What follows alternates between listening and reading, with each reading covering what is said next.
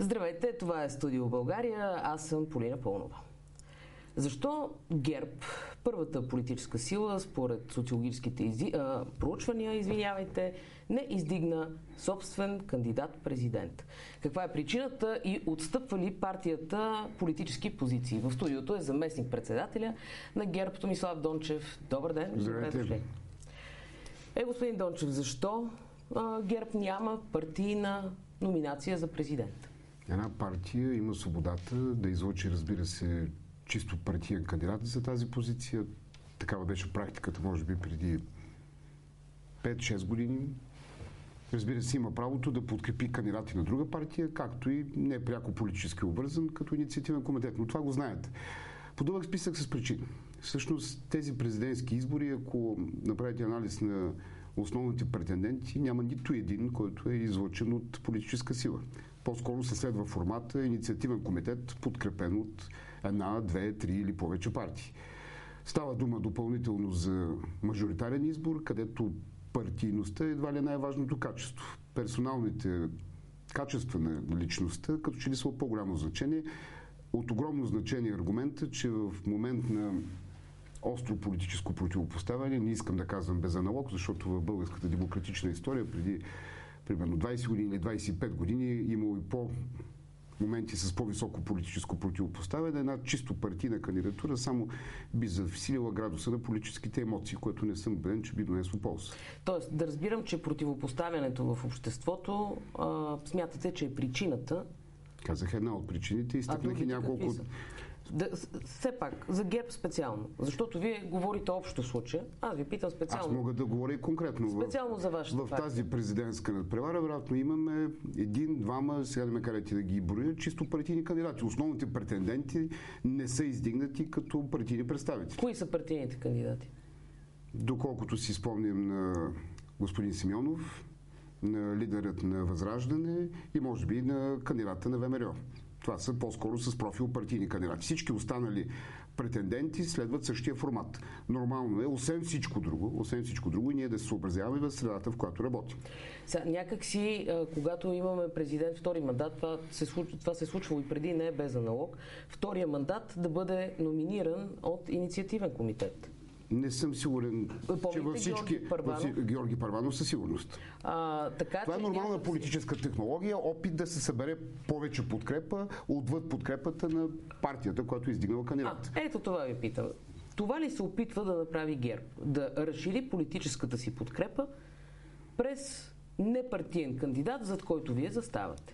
И то заставате много категорично, тъй като инициативният комитет е оглавен от ваш бивш депутат, който вероятно ще бъде отново водач на листа. Е, наред с това не е оглавен от, не е оглавен от мен. Подобна политическа технология, нали, като опит да се привлича по-широка подкрепа е напълно допустимо. Вижте, за нас е по-важно България да има президент с профила на професор Гирджиков, отколкото да се хвалим, че сме спечелили президентските избори. А, по принцип, вие така в историята назад, политическата история на ГЕРБ, доста често сте се хвалили с спечелване на избори. А на господин Борисов, мисля, че беше фразата би ги на куц крак, пак ги бих. Помните ги тези неща, вероятно по-добре от мен.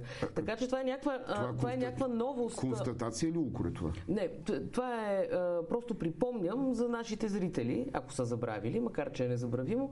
И за, за нашите зрители могат да, могат да припомня, че вече в дългата ни политическа история сме печелили и сме губили избори. И едното и другото е нормално. Разбира се, повече сме печелили.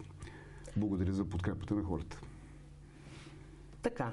Печелили сте повече избори. Сега опасявате ли се, че няма да спечелите и за това всъщност да избягвате чисто партийната номинация? Мога ли да отговоря по начина, по който отговорих преди малко? За нас е по-важно в България да има президент с качествата профила на професор Гирджиков, отколкото да се похвалим, че сме спечелили президентските избори. Сега, господин Дончев, профила и качествата на професора Анастас Гирджиков. В медиите вече се появиха интерпретации, а, само искам да цитирам точно, интелектуалец срещу генерал. Така ли си я представяте кампанията? Не точно. Не точно, защото освен безспорно интелектуалец, Той има управленски опит като ректор на Софийския университет. А освен професионалните качества, личностните качества, способността да търсиш, да провокираш диалог, да търсиш консенсус, считам, че дори е по-важно от професионалните качества. Нещо, с което настоящия президент, господин Радев, не се справи. А това от генералските му качества ли? Защото не, не мисля, през не цялото мисля. време По-скоро... върви тази нишка, която аз опитвам да си обясня дали а, така за, за партията ви това е добре, защото и господин Борисов е генерал. А, дали, върви ли някакво противопоставяне на а, образованите, интелектуалците с а, научните среди а, или Професията е много важна част от характеристиката на една личност, но хайде да не свеждаме всичко до такива прости, прости клишета или пиктограми. Една човешка личност, особено тези, които имат повече от една професия, като мене, например, не могат да бъдат сведени до професията, особено тази, която са упражнявали до преди малко.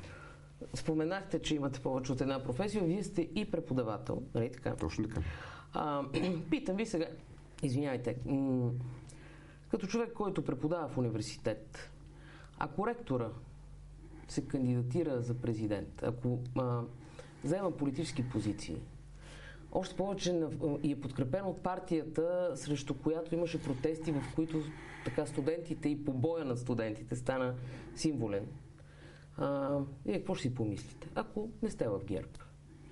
Знаете ли, като преподавам на, на моите студенти, не знам дали са ме свързвали с това, че съм политик от ГЕРБ, че заемам висша държавна длъжност, а не са били концентрирани върху това, което могат да научат от мене. Още повече университета е зона на свободата, където трябва да се изразяват различни мнения от преподаватели, от студенти. Дали някой има право да си помисли нещо, разбира се. Всеки има право да си помисли нещо, да е против, да е съгласен или да не е съгласен. Не знам какво очаквате друго да кажа. А какво говори това за самото учебно заведение, като политическата, така, политическия разговор, ако влезе на най-високо ниво в учебните заведения, приемливо ли е това за вас?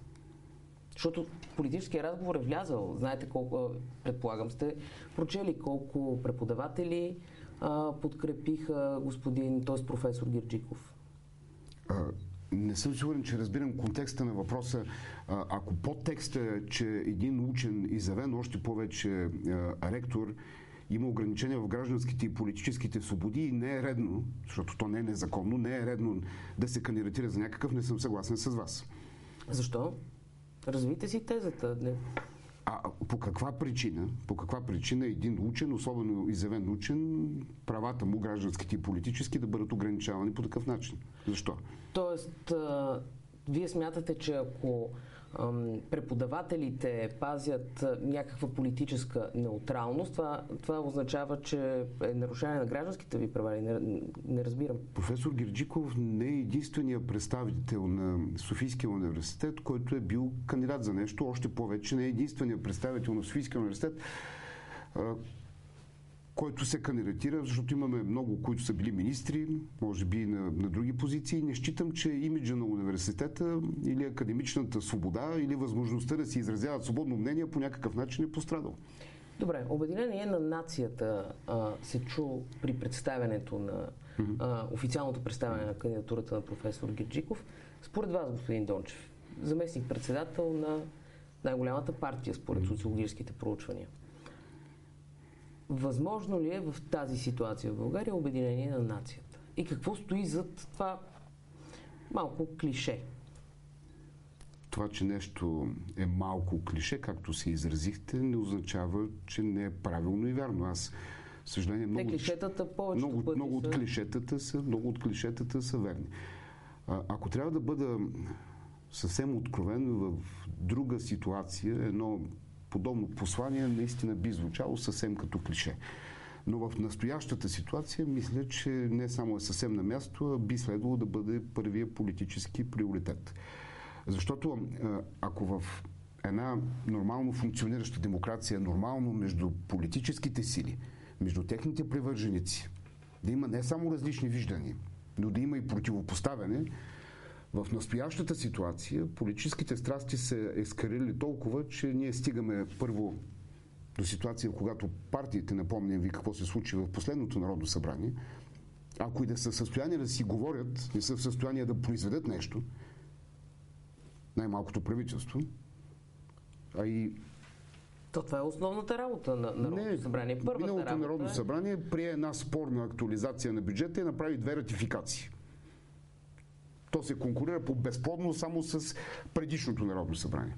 По-големият проблем е, че освен невъзможността на политическите сили понякога да си говорят, а и всъщност да свършат нещо заедно, по-големият проблем идва от противопоставянето на хората. Те линии на разделение минават и през обществото, защото те политическите субекти не са фикция. По тази причина ви задавам въпроса. Според вас, към настоящия момент, обединение възможно ли е? Не съм убеден, че може да се случи така. Това процес, и през какво минава? процес, който, който отнема време. На първо място с спадане градуса на политическите емоции.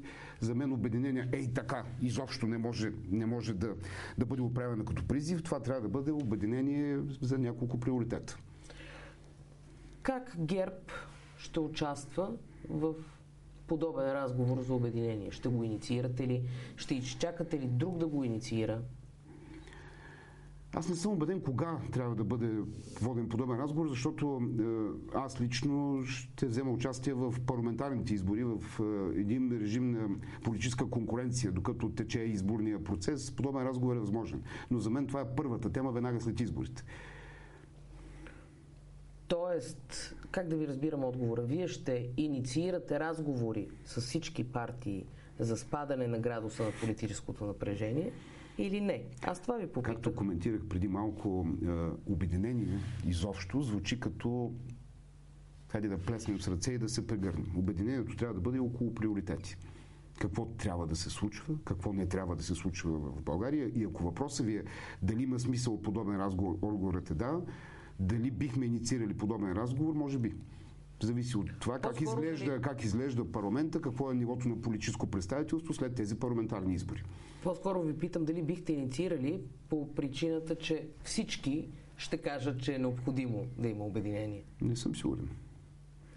В кое? Кои, кои смятате, че ще, ще Простете, бъдат... но голяма част от а, наратива на партиите, които попаднаха в последното Народно събрание, не беше особен какъв, какво ще свърша аз, какви са моите политически цели и приоритети, а кой с кого няма да работи. Това беше една от емблемите на миналото Народно събрание, което може би е разбираемо, със сигурност е безсмислено и безплодно. Господин Дончев, ще ви върна няколко години назад. Хайде.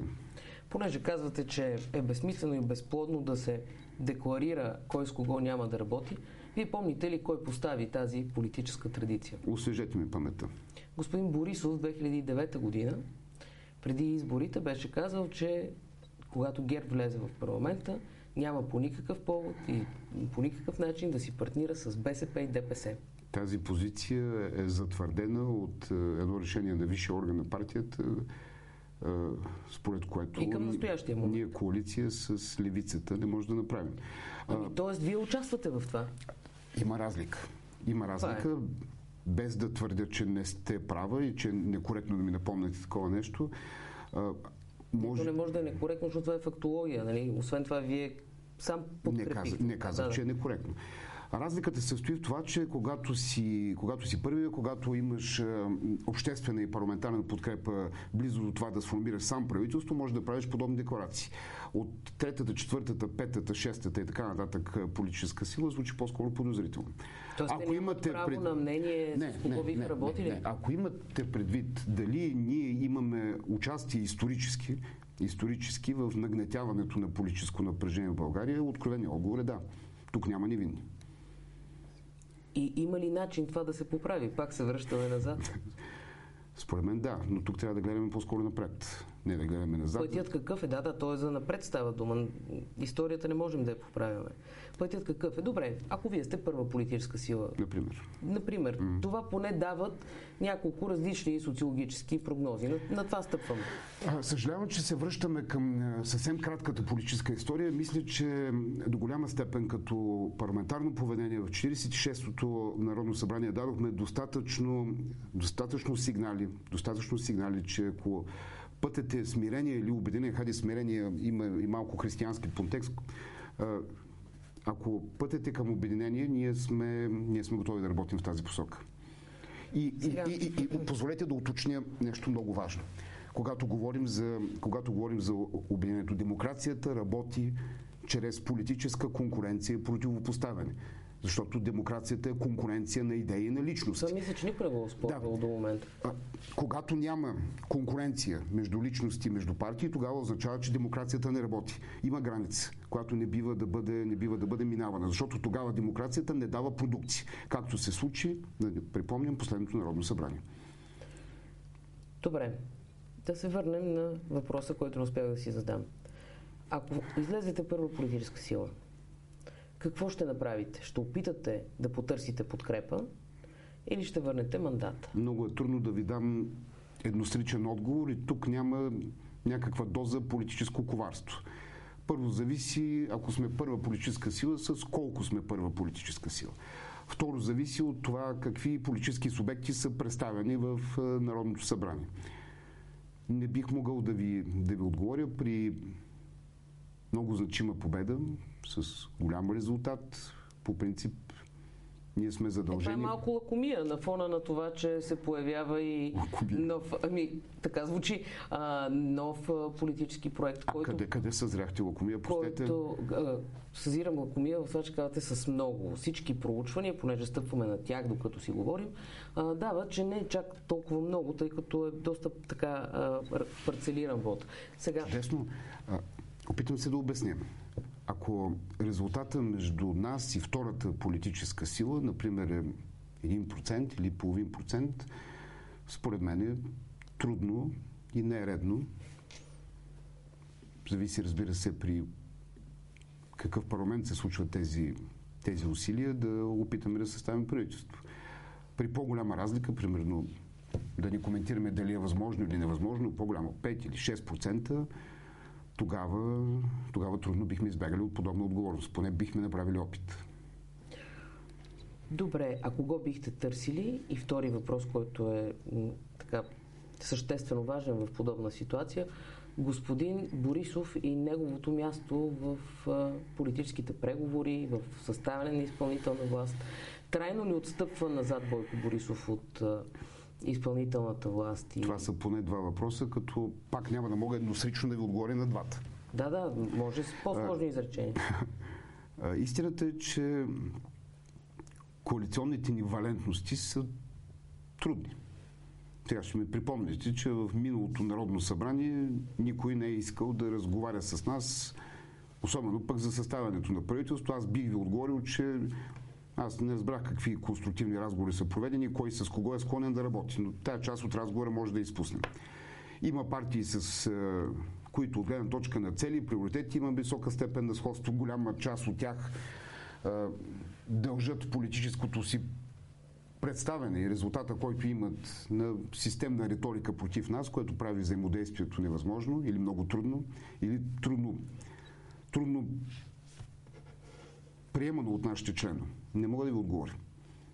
А и в крайна сметка с вас само може да гадаем какви партии с каква подкрепа биха се появили в следващото Народно събрание. Продължаваме промяната. Кирил Петков и Асен Василев твърдят, че биха си говорили и с ГЕРБ и с ДПС, ако най-общо казано и двете, и двете политически партии се покаят за стореното от тях.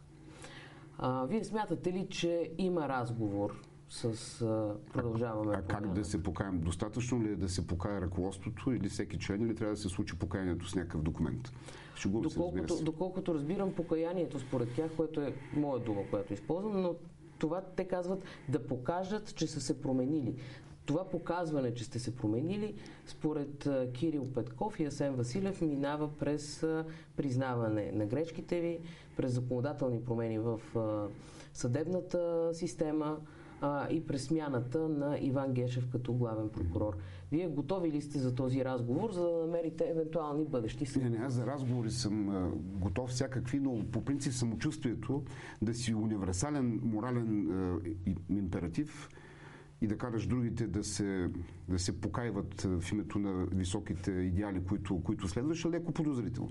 А иначе безгрешни няма и аз не твърдя, че съм безгрешен, още повече колкото повече и по-дълго време си работил, толкова повече грешки си допуснал.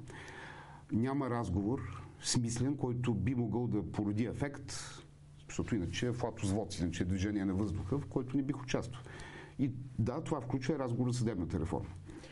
А Окей, okay. казвате, че включва разговор с съдебната Аз... реформа. Момент, само, а, тъй като ми прави впечатление, че от около две седмици, а, айде да не преувеличавам, от около 10 дни, различни представители на ГЕРБ намесват да, разказа за промени в съдебната система в, в техните политически отговори. Това направи и господин Чулаков миналата седмица в ефира на БНТ. Той каза, никой не е питал ГЕРБ, ние с какво виждане сме за съдебната реформа, защо смятате априори, че отхвърляме.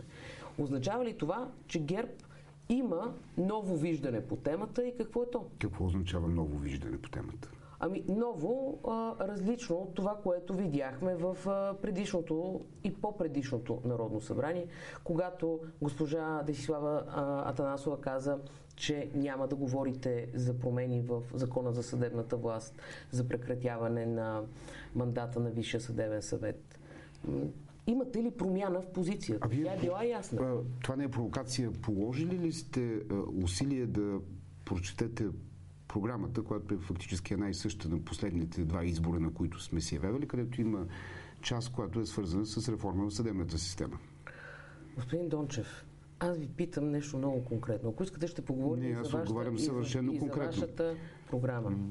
Само искам да ми кажете, дали в ГЕРБ има разговор, айде да го направим още по-тясно и конкретно, има ли разговор за смяна на настоящия главен прокурор? Този разговор отварен ли е в ГЕРБ от предишните избори до сега?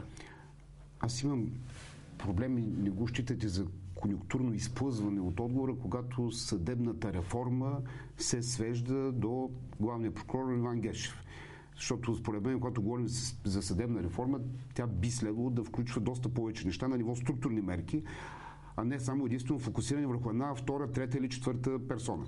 Вие говорите за а, бавното правосъдие. Не само, ГЕРБ имаше такава само, позиция в програмата само, си, че не, то трябва да се ускори. Не само. За а, правенето му електронно, нали така? Имахте доста подобни виждания, които... Включително една мярка, която, за съжаление, не влезе в обществени политически оборот, не можа да се получи дискусия по отношение на нея, докъдето вътре на ниво експерти в партията са водени дълги дискусии, включително въвеждането на индивидуална конституционна жалба. Всички тези което неща изисква, обаче... което изисква промяна на Конституцията. Да. Всички тези неща обаче са по-скоро технологични. Когато се говореше за съдебна реформа в смисъл намаляване правомощията на главния прокурор, преди години госпожа Цецка Цачева, когато беше министър на правосъдието, възкликна, че съдебната реформа е завършена. Тоест, вие Смятате ли в тази не. част съдебната реформа за завършена? Категорично не. Значи, хайде не се връщаме към реплики кой какво е казал по отношение на исторически етапи на съдебната реформа, защото аз се боя, че ние последните 6 или 7 години сме в състояние на перманентна съдебна реформа, от което не е произлязло нищо. Връщам се само единствено, защото вие насочихте разговор към вашата програма, а още от тогава защото това са ваши виждания партийни от много отдавна. Обвиненията към ГЕРБ са, че тези виждания са по-скоро технически. Не, не мисля. Още повече, че е, има тема, която е по-скоро безспорна, въвеждането на механизми за прозрачност, за отчетност на главния прокурор, доколкото си спомням в програмата нашата беше записан подобен приоритет и това е тема, която освен като политическо заклинание, трябва да бъде сведена до конкретен, до конкретен текст и аз се боя, че всичко това, което споменахме дори с вас днес, не изчерпва, не изчерпва всички приоритети, свързани с съдебната реформа. ГЕРБ ще подкрепи ли промени в Конституцията? А какви промени в Конституцията? Бяха внесени Защото... вече едни, то промените в Конституцията би следвало да бъдат уточнени от партиите, нали така? В крайна сметка, когато да припомня нещо, защото съм убеден, че вие едва ли сте го забравили, ако говорим за съдебна реформа, ако говорим за съдебна реформа, тук говорим за едно критично мнозинство в Народното събрание, примерно 160 депутата, които трябва да се случая, когато става дума за по-сериозни промени, които трябва да бъдат убедени, че подобна реформа е необходима. Това минава през разговор. Това минава през убеждаване. Говори за всички партии, защото едва ли някой допуска, че има партия, която ще има 160 или 165 депутати и ще може да направи съдебна реформа сама. Добре. А, като казвате, че минава през разговор, да се върнем на това, с което започнахме, че имаме още малко време. Готов ли сте на разговор с, т.е. готови ли сте ГЕРБ, не вие конкретно, на разговор с ДПС за подкрепа обща на господин професор Гирджиков? Но тук грешите. Ако някой трябва да води подобен разговор, търсейки, евентуално получавайки подкрепа е самия, самия кандидат. Защо ние да водим подобен разговор? Защото а, човек, който беше два мандата народен представител, оглави инициативния комитет, говоря за господин Чулаков, за номинация. Да, два, два къси мандата. Два къси, но все пак два мандата. А, за, това, за това ви питам вас, тъй като освен това имате и партийна позиция за подкрепа. Съгласни ли сте с ДПС да подкрепяте един и същи кандидат?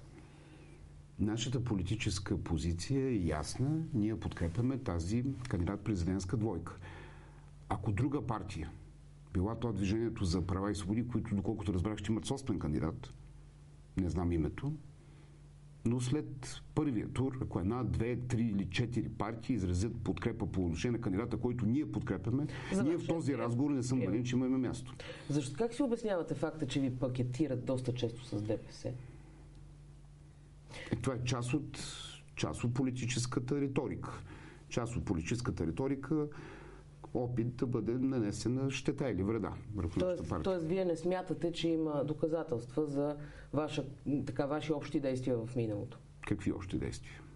Парламентарни, политически. Парламентарни има има и то, как се казва, повече от един случай, където двете парламентарни групи са гласували по един и същи начин. А защото не един и два, т.е. всъщност двама, да не преувеличавам и аз, а, ваши партньори в управлението са казвали, че имате скрита коалиция с ДПС. Не знам какво значи скрита коалиция, защото коалициите в парламента са явни, те се определят това кой гласува за съответното правителство и кой гласува, примерно, ежегодния проверочен изпит, което е бюджет. Иначе гласувания с Движението за права и свободи е имало повече от един. Сега мога да припомня опити в годината да бъде променено данъчното законодателство, трудни решения като проектите за модернизация на армията, едва ли могат всички да изразят. Аз мога да ви припомня и други. Закон за съдебната власт, бонусите, бонусите за кадровиците в Темида. Това, това са общи ваши решения с ДПС. Така да бъде. Едното не изключва другото. Тоест... Смисъл, това, което казах, не изключва това, което вие казахте. А и ако правим анализ на различните гласувания в пленарна зала, аз мисля, че може да намерите случаи, където исторически сме, имаме еднодействие дори с партии, в които не би могло да се каже, че сме в дружески отношения. Като казахте за партии, с които не сте в дружески отношения, ако на втория тур на президентските избори не отиде професор Герджиков, а отиде, например, Лозан Панов. Така. А, вие какво бихте направили? Много по-логично е да подкрепим Лозан Панов. Но... Който твърди, че ГЕРБ никога не се е отказвала от влиянието си в съдебната власт. Негово, негово право, негово право в такава ситуация да не приеме нашата подкрепа и да каже, че не иска нито един член или симпатизант на ГЕРБ да гласува за него. Това е негово право, не мога да го отрека. И наред с това, позволете да отбележа, че по всяка вероятност няма да бъдем в такава ситуация. И последно, а, Досиетата Пандора отново се завъртя името на Делян Пеевски. За Делян Пеевски господин Борисов винаги е твърдял, че е просто депутат. А най-накрая каза, че е просто бивш депутат. А, ако, ако може цитата да е по-точен, как беше за мен, или го познава като депутат от Движението за права и свободи. Да, освен това господин Борисов, последния път, когато говори по темата за господин Пеевски, а, каза, че те са се виждали няколко пъти. Смятате ли, че това поредно спрягане на името на господин Делян Певски ще нанесе щети върху, върху ГЕРБ? Не мисля, въпреки опитите, както коментирахте. Не, малкото, защото не е разследван. Ето президента днес казва, че се вижда, явно се вижда какво се е случвало с господин Певски по-добре отвън, отколкото вътре. Ма господин, е в страна. Без да променяме геометрията на разговора, но господин президента от 4-5 месеца е едновластен господар на държавата. Има негово правителство, ние сме де-факто президентска република и той може да мобилизира целият потенциал на държавата, всички служби да разследват каквото, каквото е необходимо. Взехте ме една реплика, която щях да кажа. Първо, трябва да се види в крайна сметка какво има в тези документи или твърдения, защото аз чух само, само анонс.